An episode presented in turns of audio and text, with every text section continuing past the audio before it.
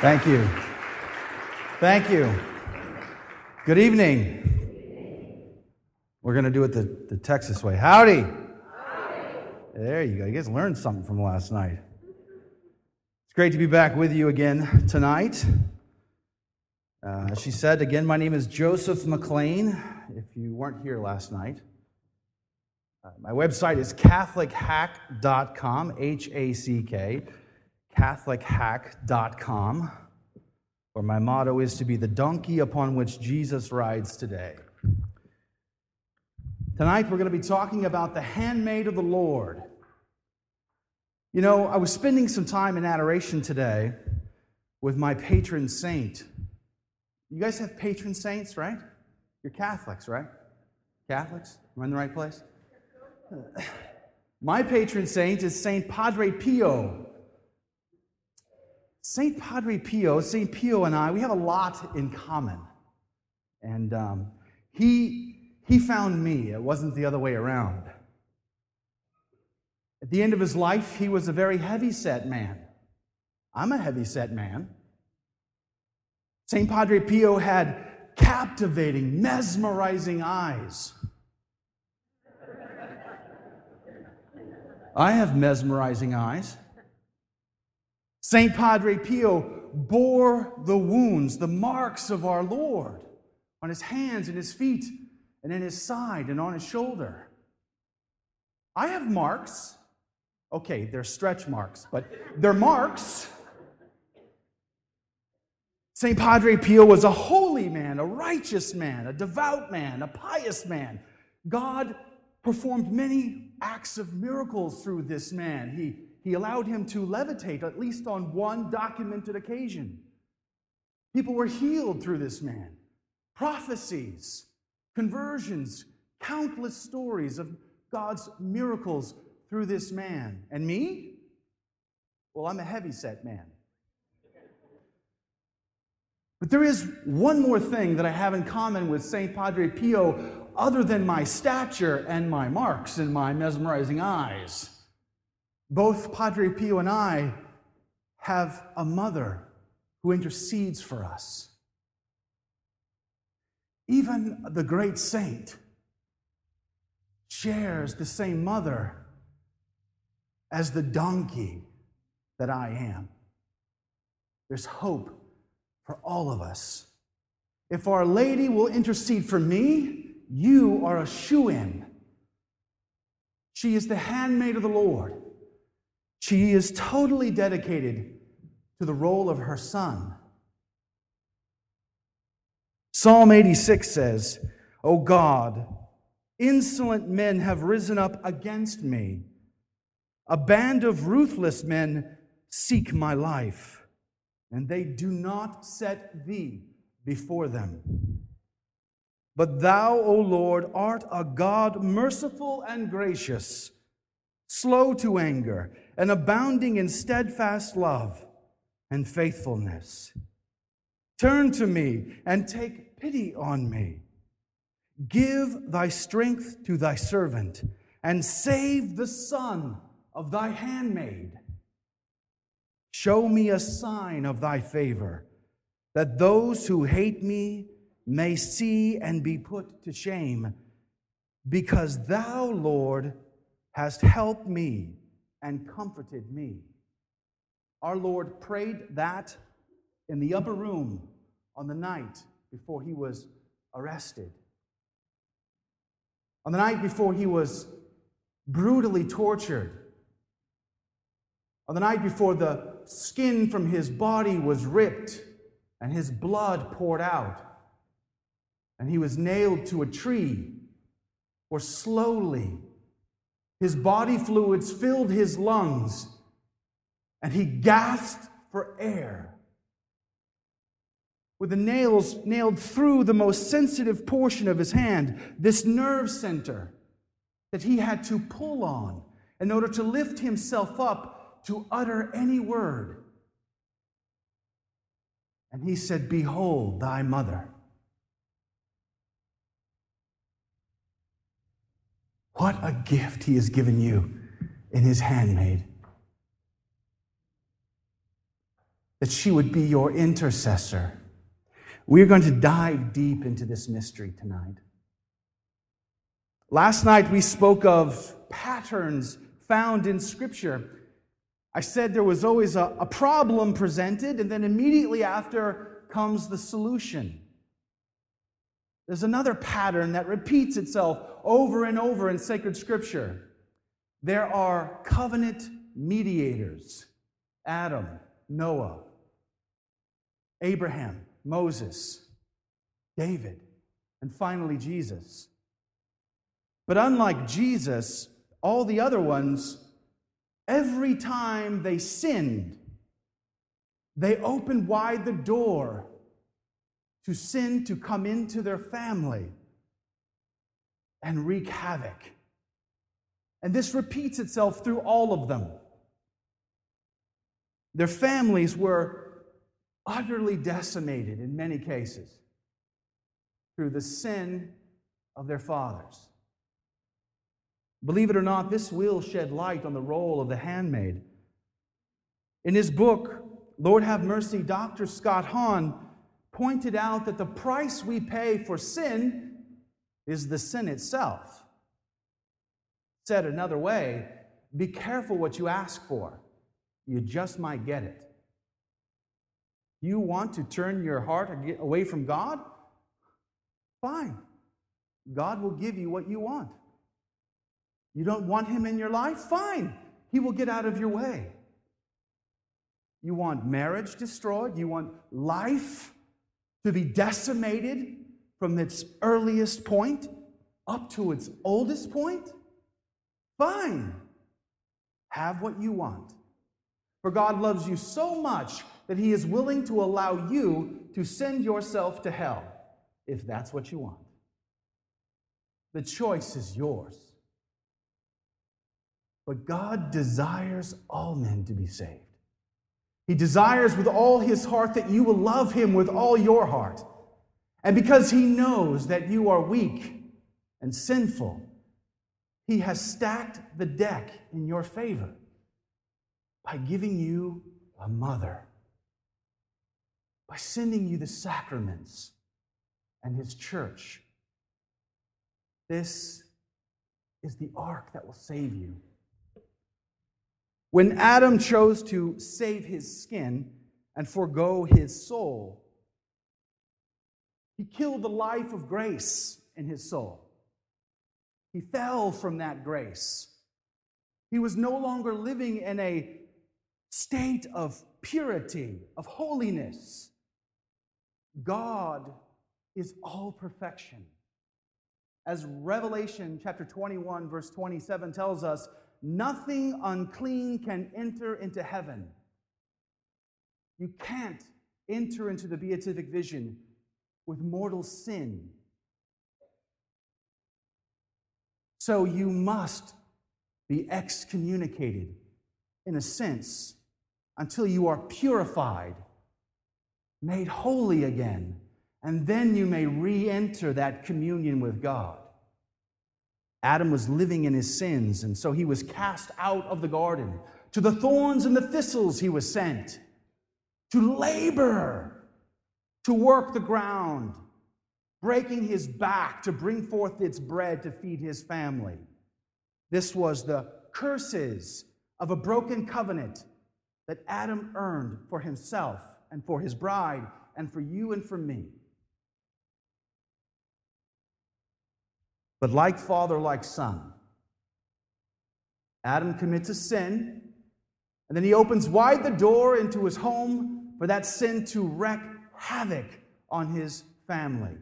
And so we read in Genesis chapter 4, starting in verse 3, quote, In the course of time, Cain brought to the Lord an offering of the fruit of the ground, and Abel brought of the firstlings of his, of his flock and of their fat portions. And the Lord had regard for Abel and his offering, but for Cain and his offering, he had no regard. So Cain was very angry, and his countenance fell. The Lord said to Cain, Why are you angry? And why has your countenance fallen? If you do well, will you not be accepted? And if you do not do well, sin is couching at the door. Its desire is for you, but you must master it. Cain said to his brother Abel, Let us go out to the field. And when they were in the field, Cain rose up against his brother Abel and killed him. Then the Lord said to Cain, Where is Abel, your brother? He said, I do not know. Am I my brother's keeper? And the Lord said, What have you done? The voice of your brother's blood is crying to me from the ground. And now you are cursed from the ground, which has opened its mouth to receive your brother's blood from your hand. When you till the ground, it shall no longer yield to you its strength.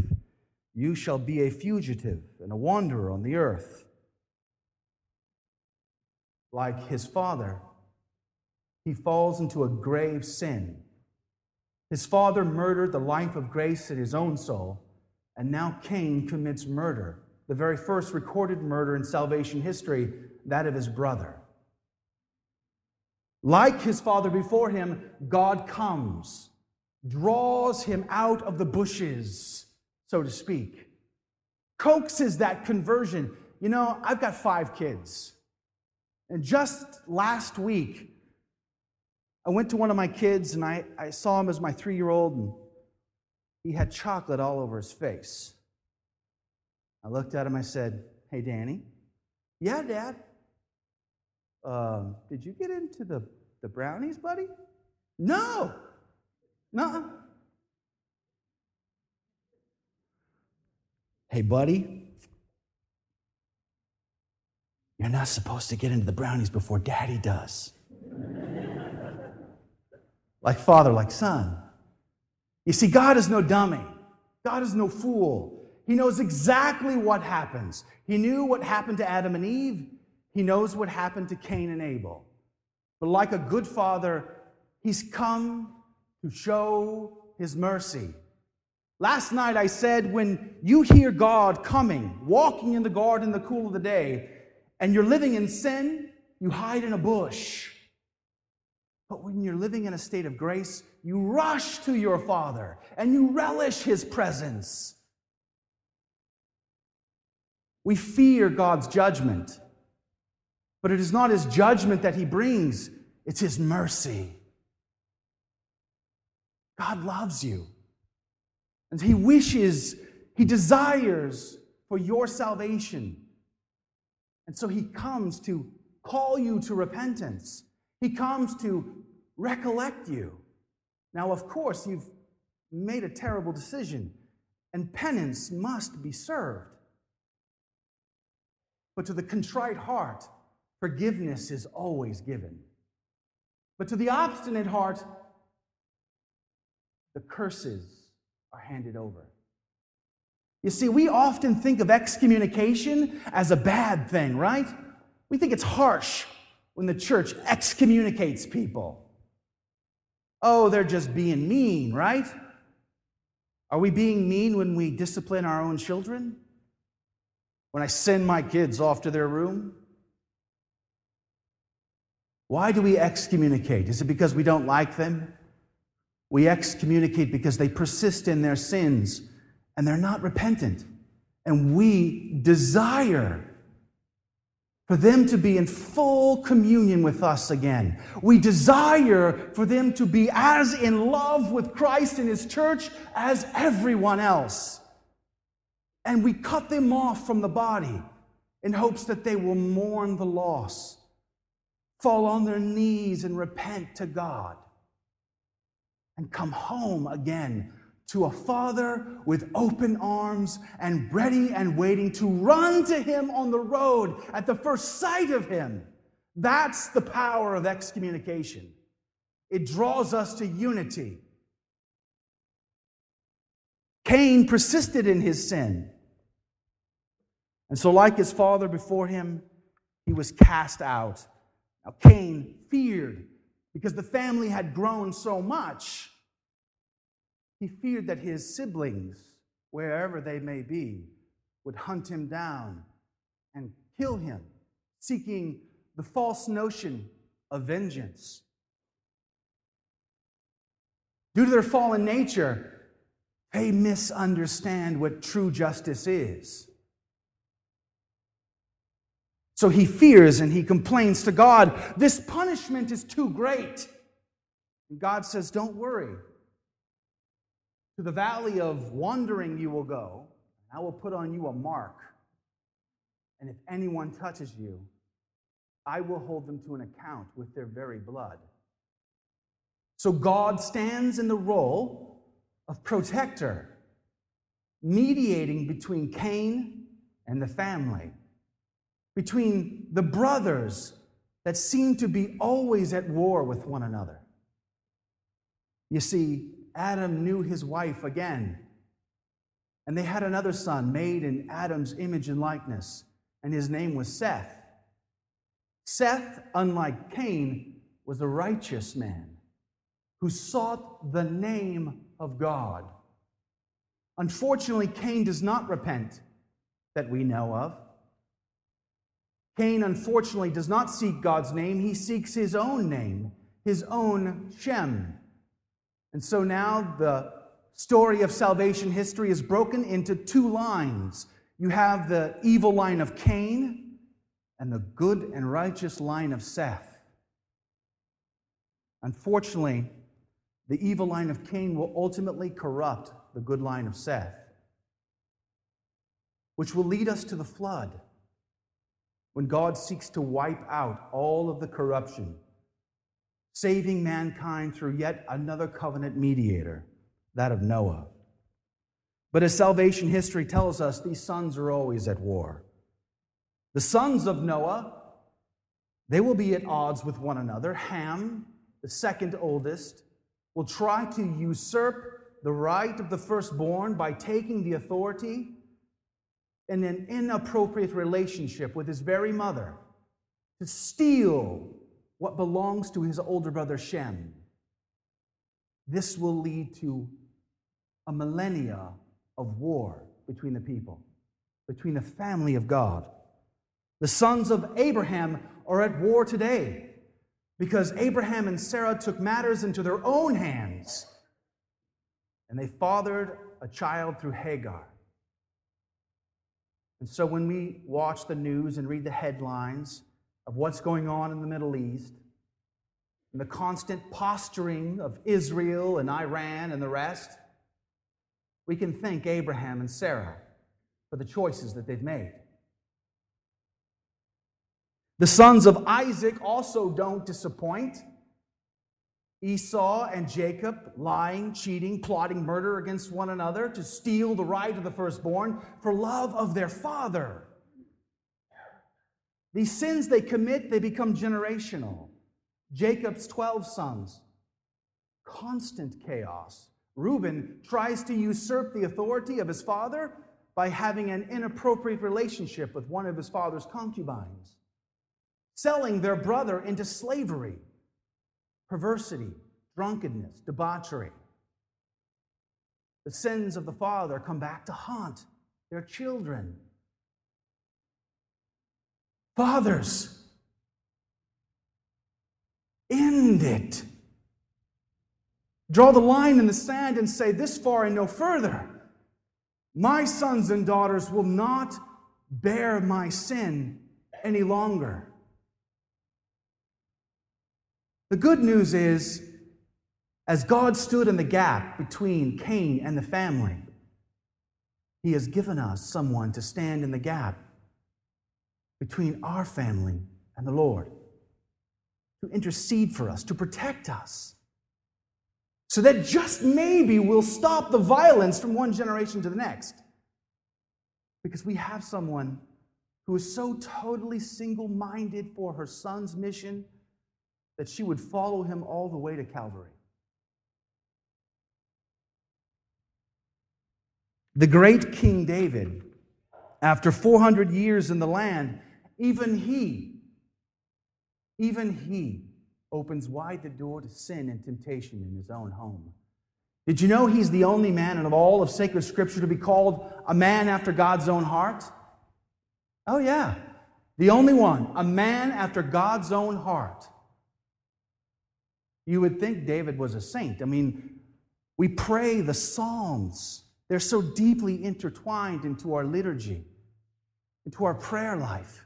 They're so profound and beautiful. He wrote most of them. My favorite author, Dr. Scott Hahn, he likes to say, if I could repent like David, then I would sin like David too. Well, I've got the sinning part down. I don't know about the repenting part. You see, David, he had lots of sins.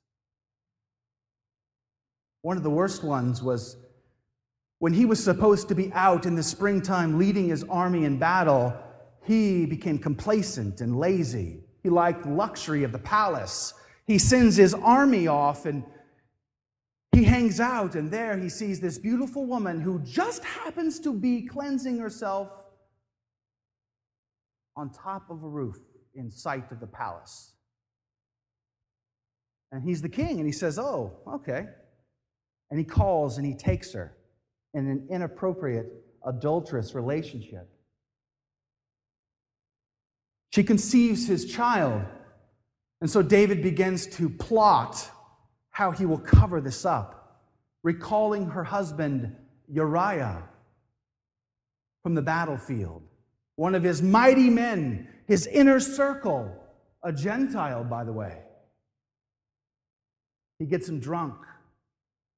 He lies, he cheats, and ultimately he plots his murder, and Uriah is killed. This is the man after God's own heart? There's no hope for us. This is the man God loves. The ruddy little young man that God said, That is who is my anointed. The child in Bathsheba's womb died because of his sin. When we sin, men, we open wide the door to our family and oh, how the devil loves to come in and consume the dust of the earth. You see, man is made of the, of the dust of the earth, and that serpent is cursed to crawl the ground all the days of its life, consuming the dust of the earth. He is consuming you, pursuing you, seeking your destruction. And oh, how easy we make it for him when we sin. So, the family drama continues. It's like watching a soap opera on Telemundo. It's just one thing after another. You see, David had lots of wives. Always a no no in sacred scripture, by the way. Always a no no. I'll give that talk some other time.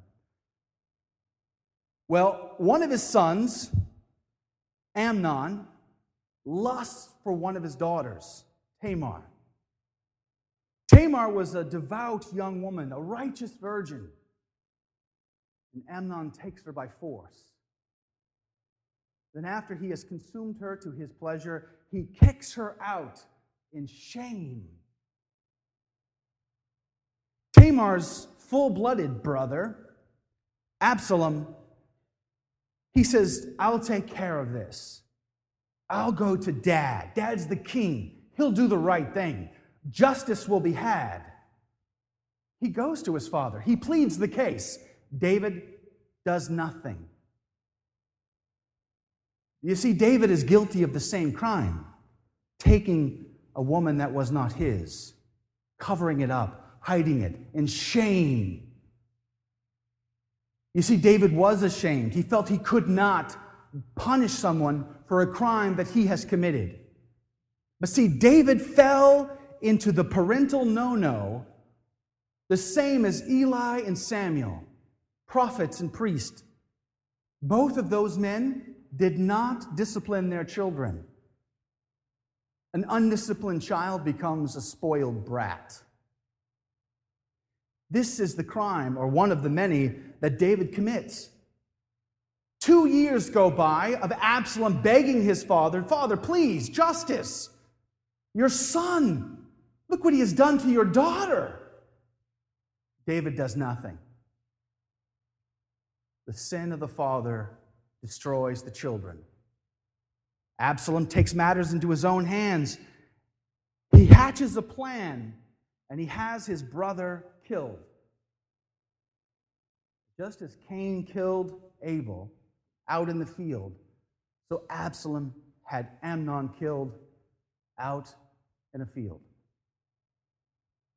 Just as Cain was cast out wandering, fleeing for his life from the family, so does Absalom flee for his life from the family because they want his head now. So, this is the, the story that never ends. It just keeps repeating itself and repeating itself. It seems like we never learn until a plot is hatched from one of David's generals. Because the general knew that his dad, David, longed for his son who was in exile. David mourned the loss of his son Amnon, and now is doubly mourning the loss of his son Absalom. And Joab hatches a plan. He convinces a woman to go and speak to the king. 2 Samuel chapter 14, quote, Now Joab the son of Zeruiah perceived that the king's heart went out to Absalom. And Joab sent to Tekoa and fetched from there a wise woman and said to her, Pretend to be a mourner and put on mourning garments and do not anoint yourself with oil, but behave like a woman who has been mourning many days for the dead. And go to the king and speak thus to him. So Joab put the words in her mouth.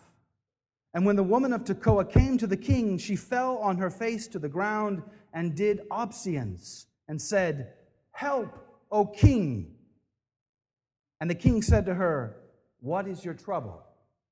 She answered, Alas, I am a widow. My husband is dead. And your handmaid had two sons, and they quarreled with one another in the field. There was no one to part them and one struck the other and killed him. And now the whole family has risen against your handmaid, and they say, Give up the man who struck his brother, that we may kill him for the life of his brother whom he slew. And so they would destroy the heir also. Thus they would quench my coal, which is left, and leave to my husband neither name nor remnant upon the face of the earth. Now, Absalom eventually comes home, but the father won't see him. His heart gives way because this woman's words. But because he won't see his son, because he won't reconcile with his son, because he won't repent of his sin and call his son to repentance, the sin of the father continues to destroy the family.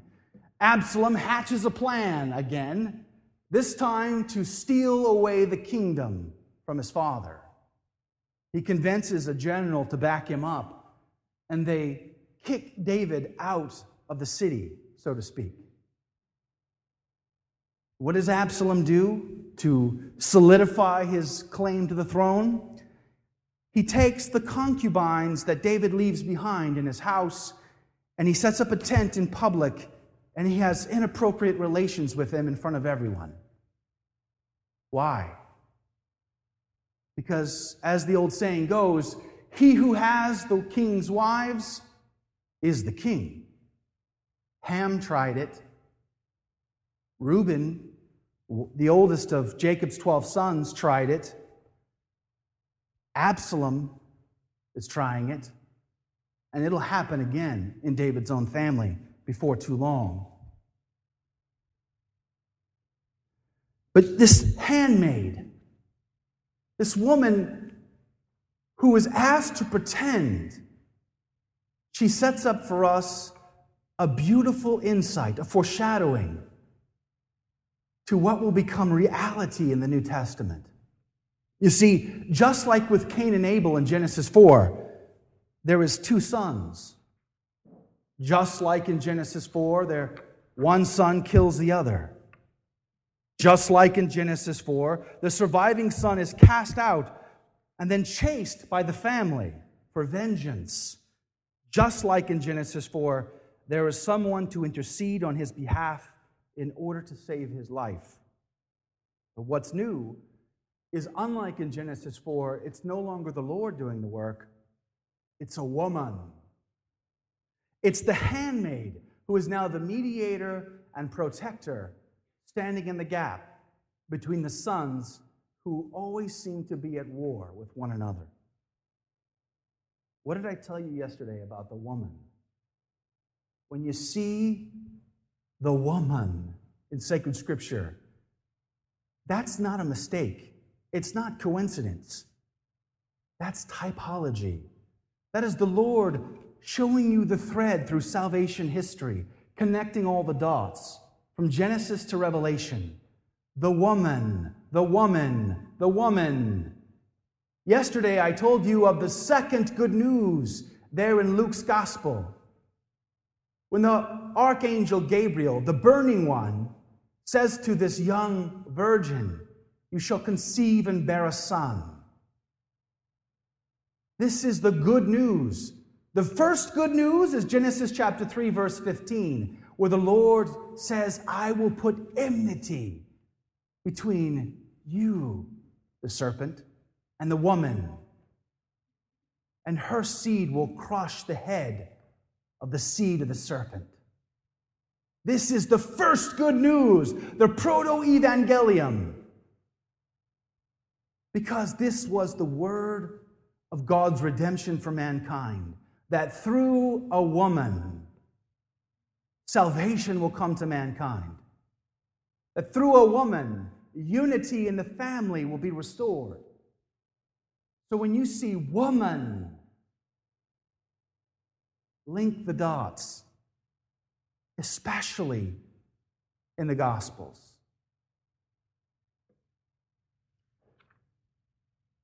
Imagine what it must be like to be the mother who has to stand up for the son that murdered the other. A family with fallen nature lusting for the living son's blood. But to be the woman in salvation history means to seek true justice, not temporary so called relief. True justice is reconciliation. True justice is love for God, bringing the family together again. That's true justice. We're never going to find satisfaction in an eye for an eye. That is the message that Jesus proclaims so profoundly in the Beatitudes in the Gospel of Matthew. I can think of another story, another handmaid of the Lord, another woman who had to intercede between two sons. Bathsheba, her son Solomon would ascend to the throne and replace King David. What's interesting is it would be Bathsheba who would ascend with him. You see, there was a queen in the kingdom of Judah from the time of Solomon until 400 plus years later when they would be carried off in chains in exile to the Babylonian kingdom. And I don't know if you knew this, but the Davidic kingdom was the longest running kingdom in human history. You can name them all the Chinese dynasties, Roman emperors, Persian kings, Russian czars, all of them. King David's lineage is the longest. And there will always be a queen next to his son, the king. And guess who that woman was? It was never his wife. Solomon, unfortunately, had 700 wives and 300 concubines. You couldn't even be queen for a day in his kingdom. Think of the political infighting that would happen in his house when they were vying for political power and, and possession of the throne. It was never the queen, or was never his wife that was, that was queen. It was always his mother. And she had a title. In Hebrew, it's the Gibirah, the great lady, the queen mother. And so, as I said, from the time of Solomon's ascension until Jeremiah comes to tell them they are about to be hauled off in chains, 400 plus years, the Gibirah, the queen mother, was always the mother of the king. And her job, officially, was always to intercede on behalf of the people to the king. Her job was to make the needs of the people known to her son, the king. You're right, pure coincidence, nothing to see here. Move along. Well, one day, Solomon's brother, Adonijah, pays a visit to Bathsheba, the Gibirah. You see, Adonijah wanted to be king. He was pretty much jealous of his brother Solomon. But Solomon was anointed king. And so Adonijah thought, I have one shot. I have just one shot of usurping my brother's authority and taking possession of the kingdom. This is what I'll do. I'm going to go visit Bathsheba, the queen mother, the Gibirah, and I'm going to ask her for Abishag, the Shunammite. This is a great idea. It's going to work. Because the king can never refuse his mother. Problem with the plan is Abishag the Shunammite was David's last concubine before he died. Legally, that was his wife, or one of them. Again, always a no no in Scripture, by the way. Why would he want David's last concubine? Remember the saying? He who has the king's wives is the king. If he can only get Abishag for his wife, he can go into the streets and he can raise a ruckus. Look at me, I have the king's wife. I am the king, not that guy over, over there in the palace he is a sham. I'm the real deal. I have Abishag, David's wife. So Bathsheba, when she receives this request, she says, Fine, I'll ask. You see, this was all or nothing for Adonijah. Solomon was no dummy. In fact, he was the wise king of ancient history. They came from far and wide to hear the wisdom of this man. So if this backfired, pretty much it's not going to be good. This is what happened. 1 Kings chapter 2. So Bathsheba went to King Solomon to speak to him on behalf of Adonijah.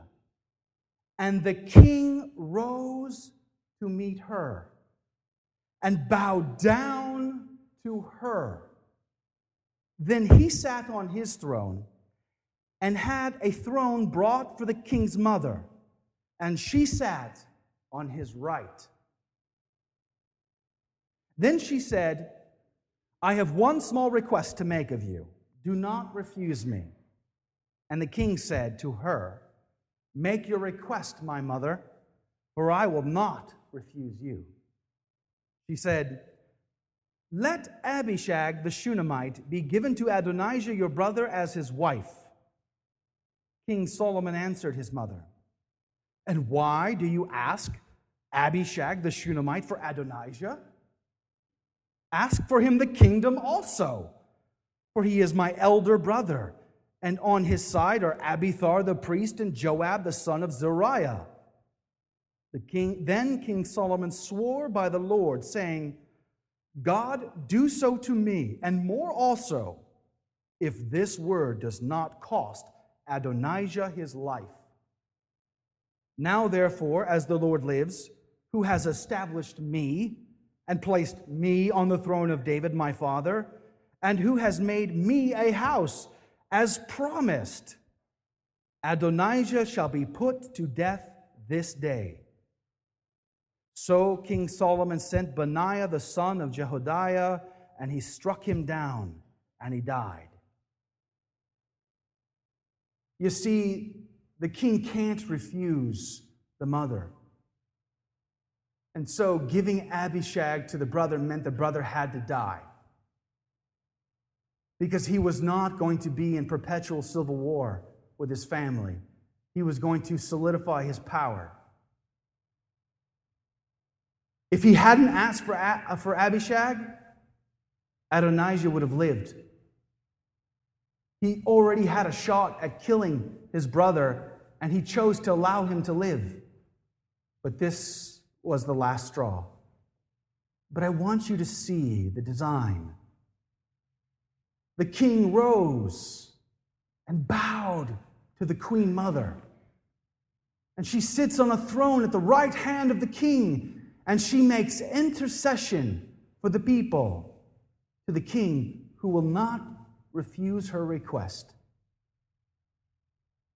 And if that's true for the sinful Solomon, how much more for our Lord and Savior Jesus Christ and the full of grace, the Kecharitomene, the Gibirah in the kingdom of God, who intercedes for you? who sits at the right hand of her Son in glory right now.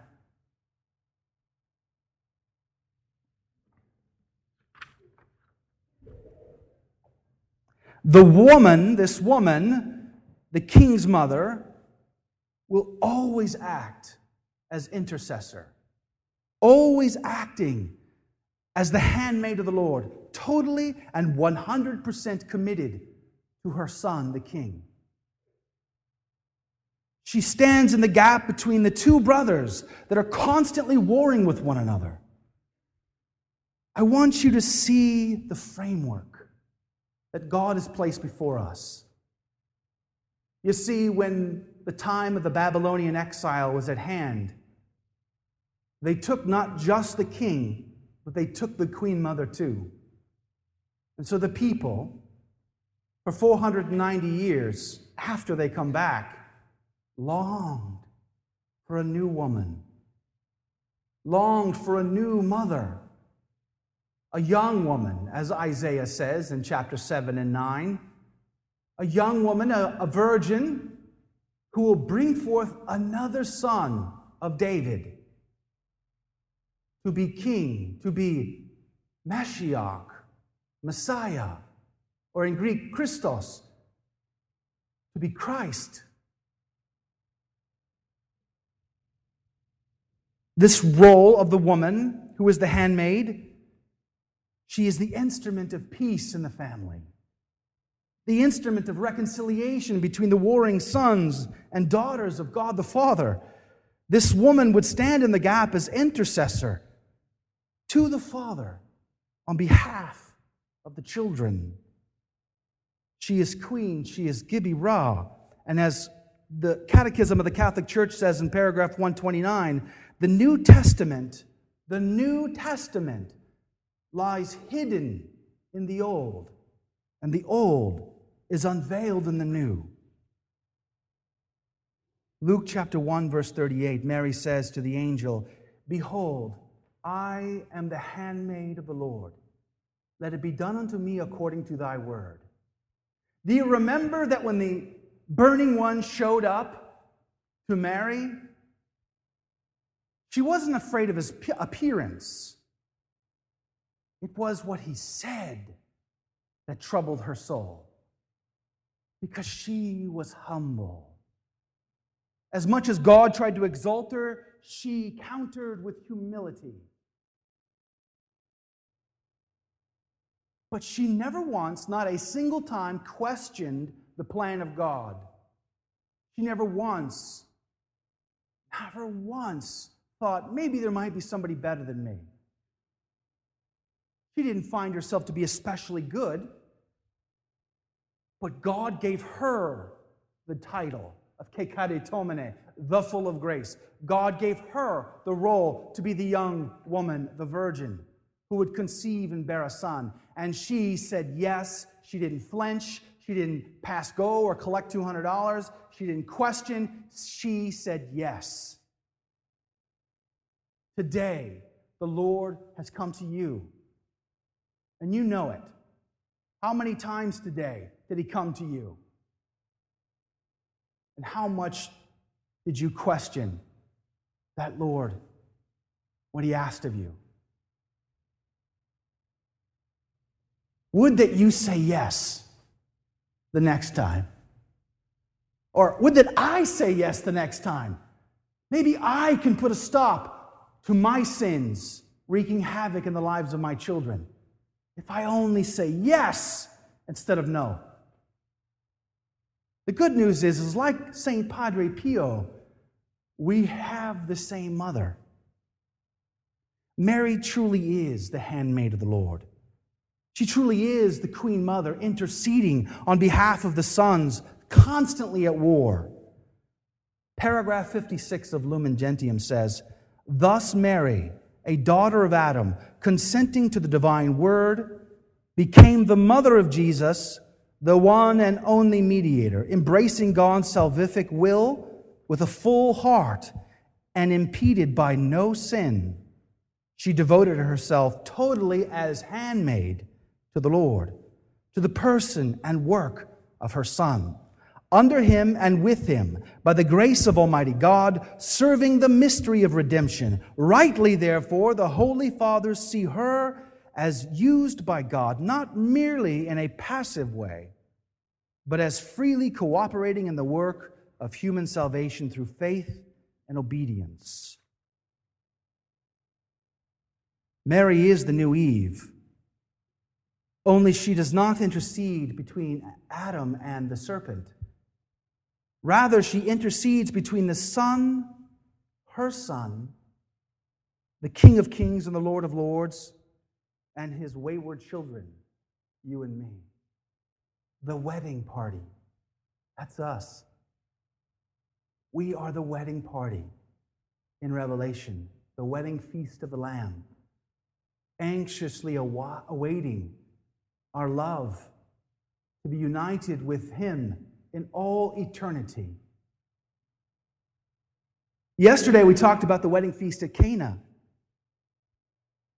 And there was the mother of Jesus and Jesus, the only two figures in the entire passage to be named. Notice the bride and groom, we don't know who they are. They're never named, they're never even mentioned. Just Mary the woman and Jesus, her son. And she goes to him because she knows that there's a problem, that there's a need, that the people have a need. And she goes to them, or to her son. She says, They have no wine. Oh, woman, what have you to do with me? My hour has not yet come. Yesterday, we talked about what that meant.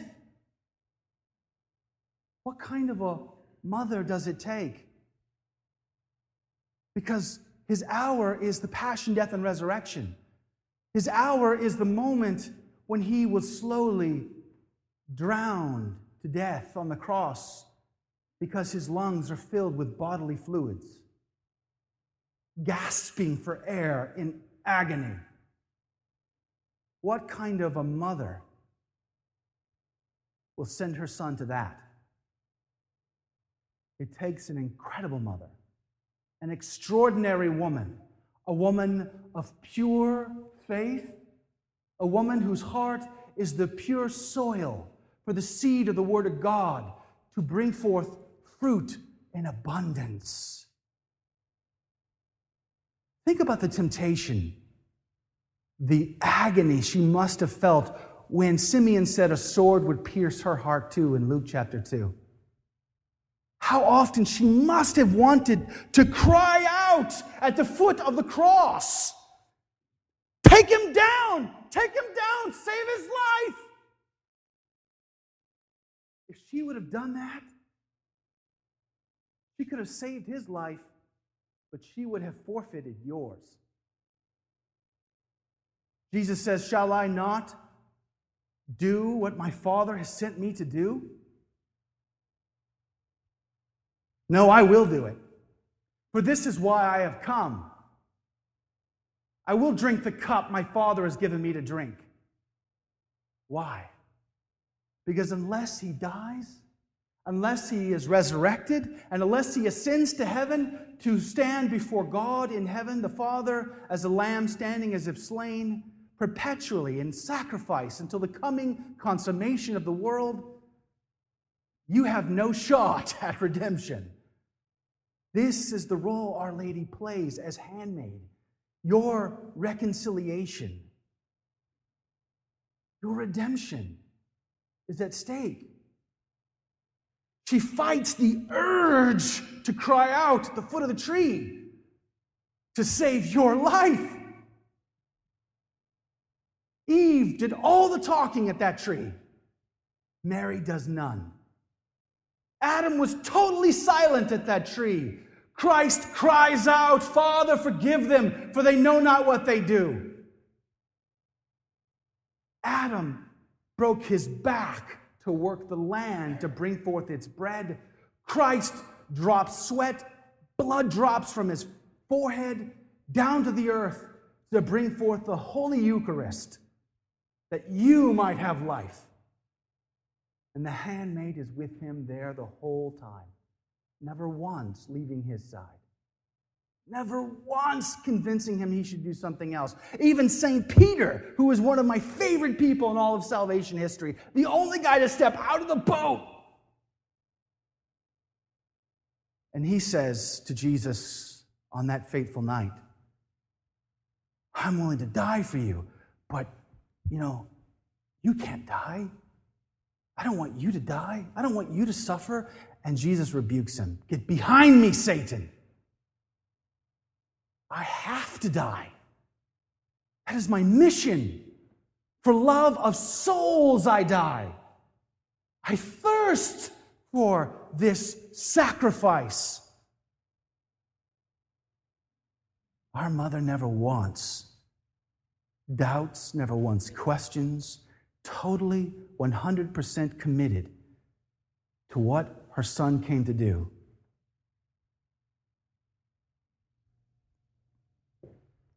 Totally the handmaid of the Lord.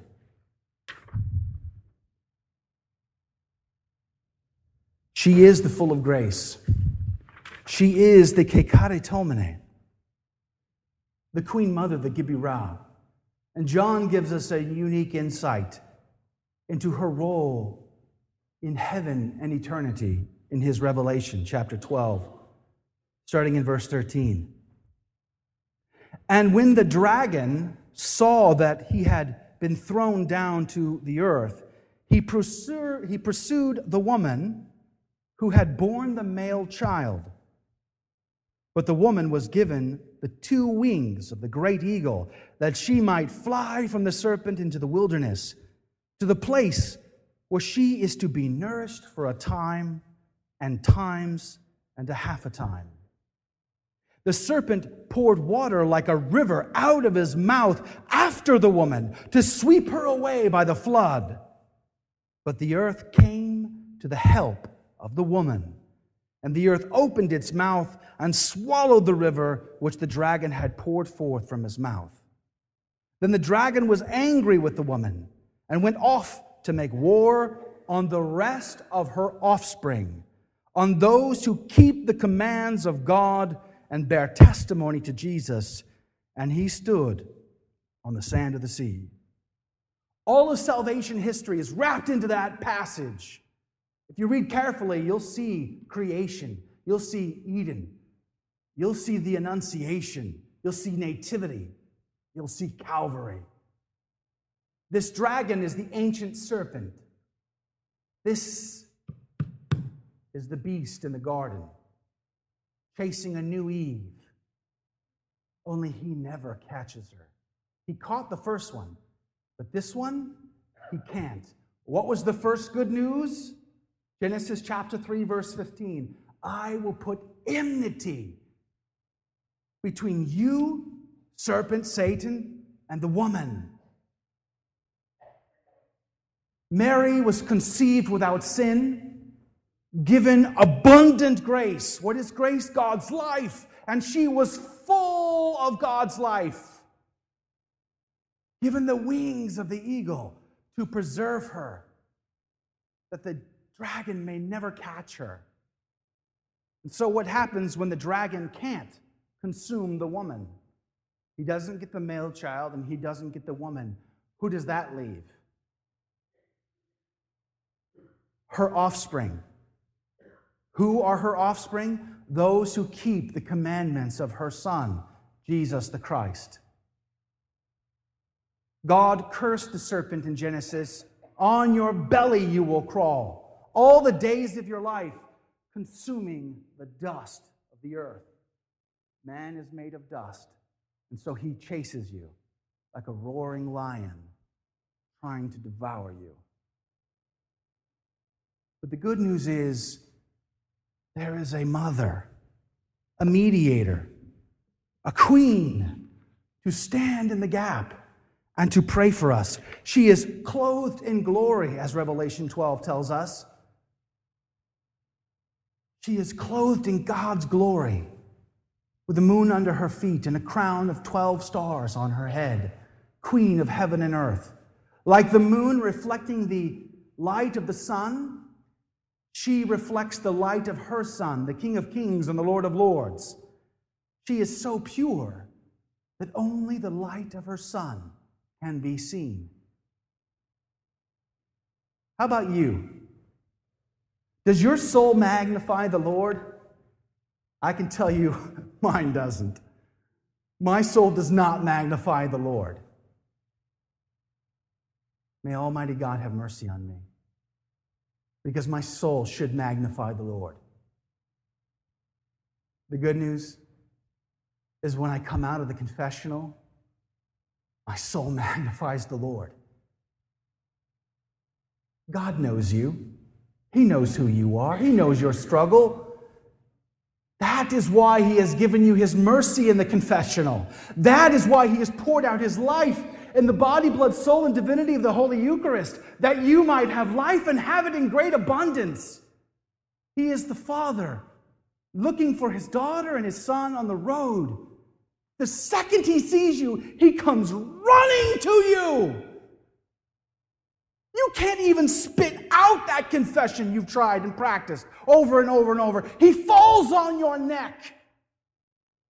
He puts the ring on your finger and clothes you because you were naked and ashamed. And he restores your dignity as a child of the Most High God. And although Satan stands there and accuses you before God, look what that Joe does.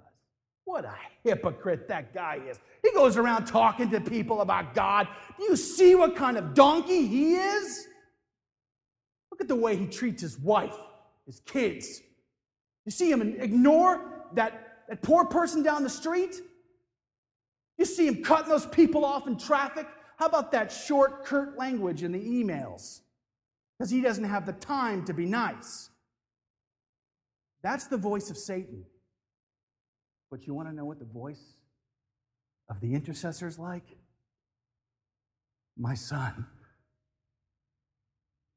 behold, my other son, have mercy on him.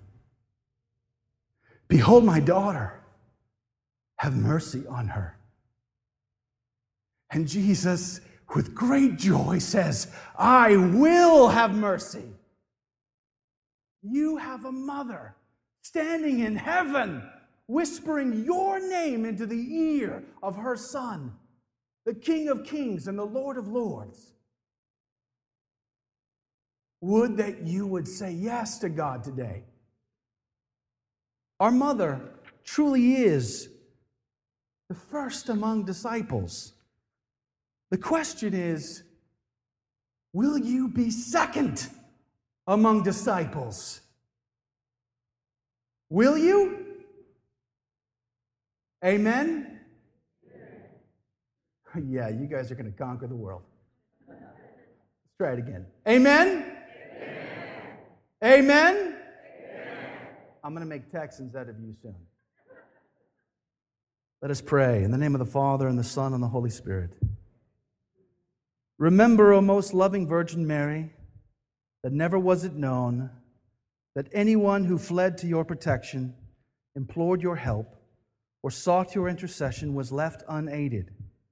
Inspired with this confidence, we turn to you, O Virgin of Virgins, our Mother. To you we come, before you we stand, sinful and sorrowful. O Mother of the Word incarnate, do not despise our petitions, but in your mercy, hear us and answer us. May Our Lady whisper your names into the ear of her Son. Amen. In the name of the Father, and the Son, and the Holy Spirit. Amen. Thank you.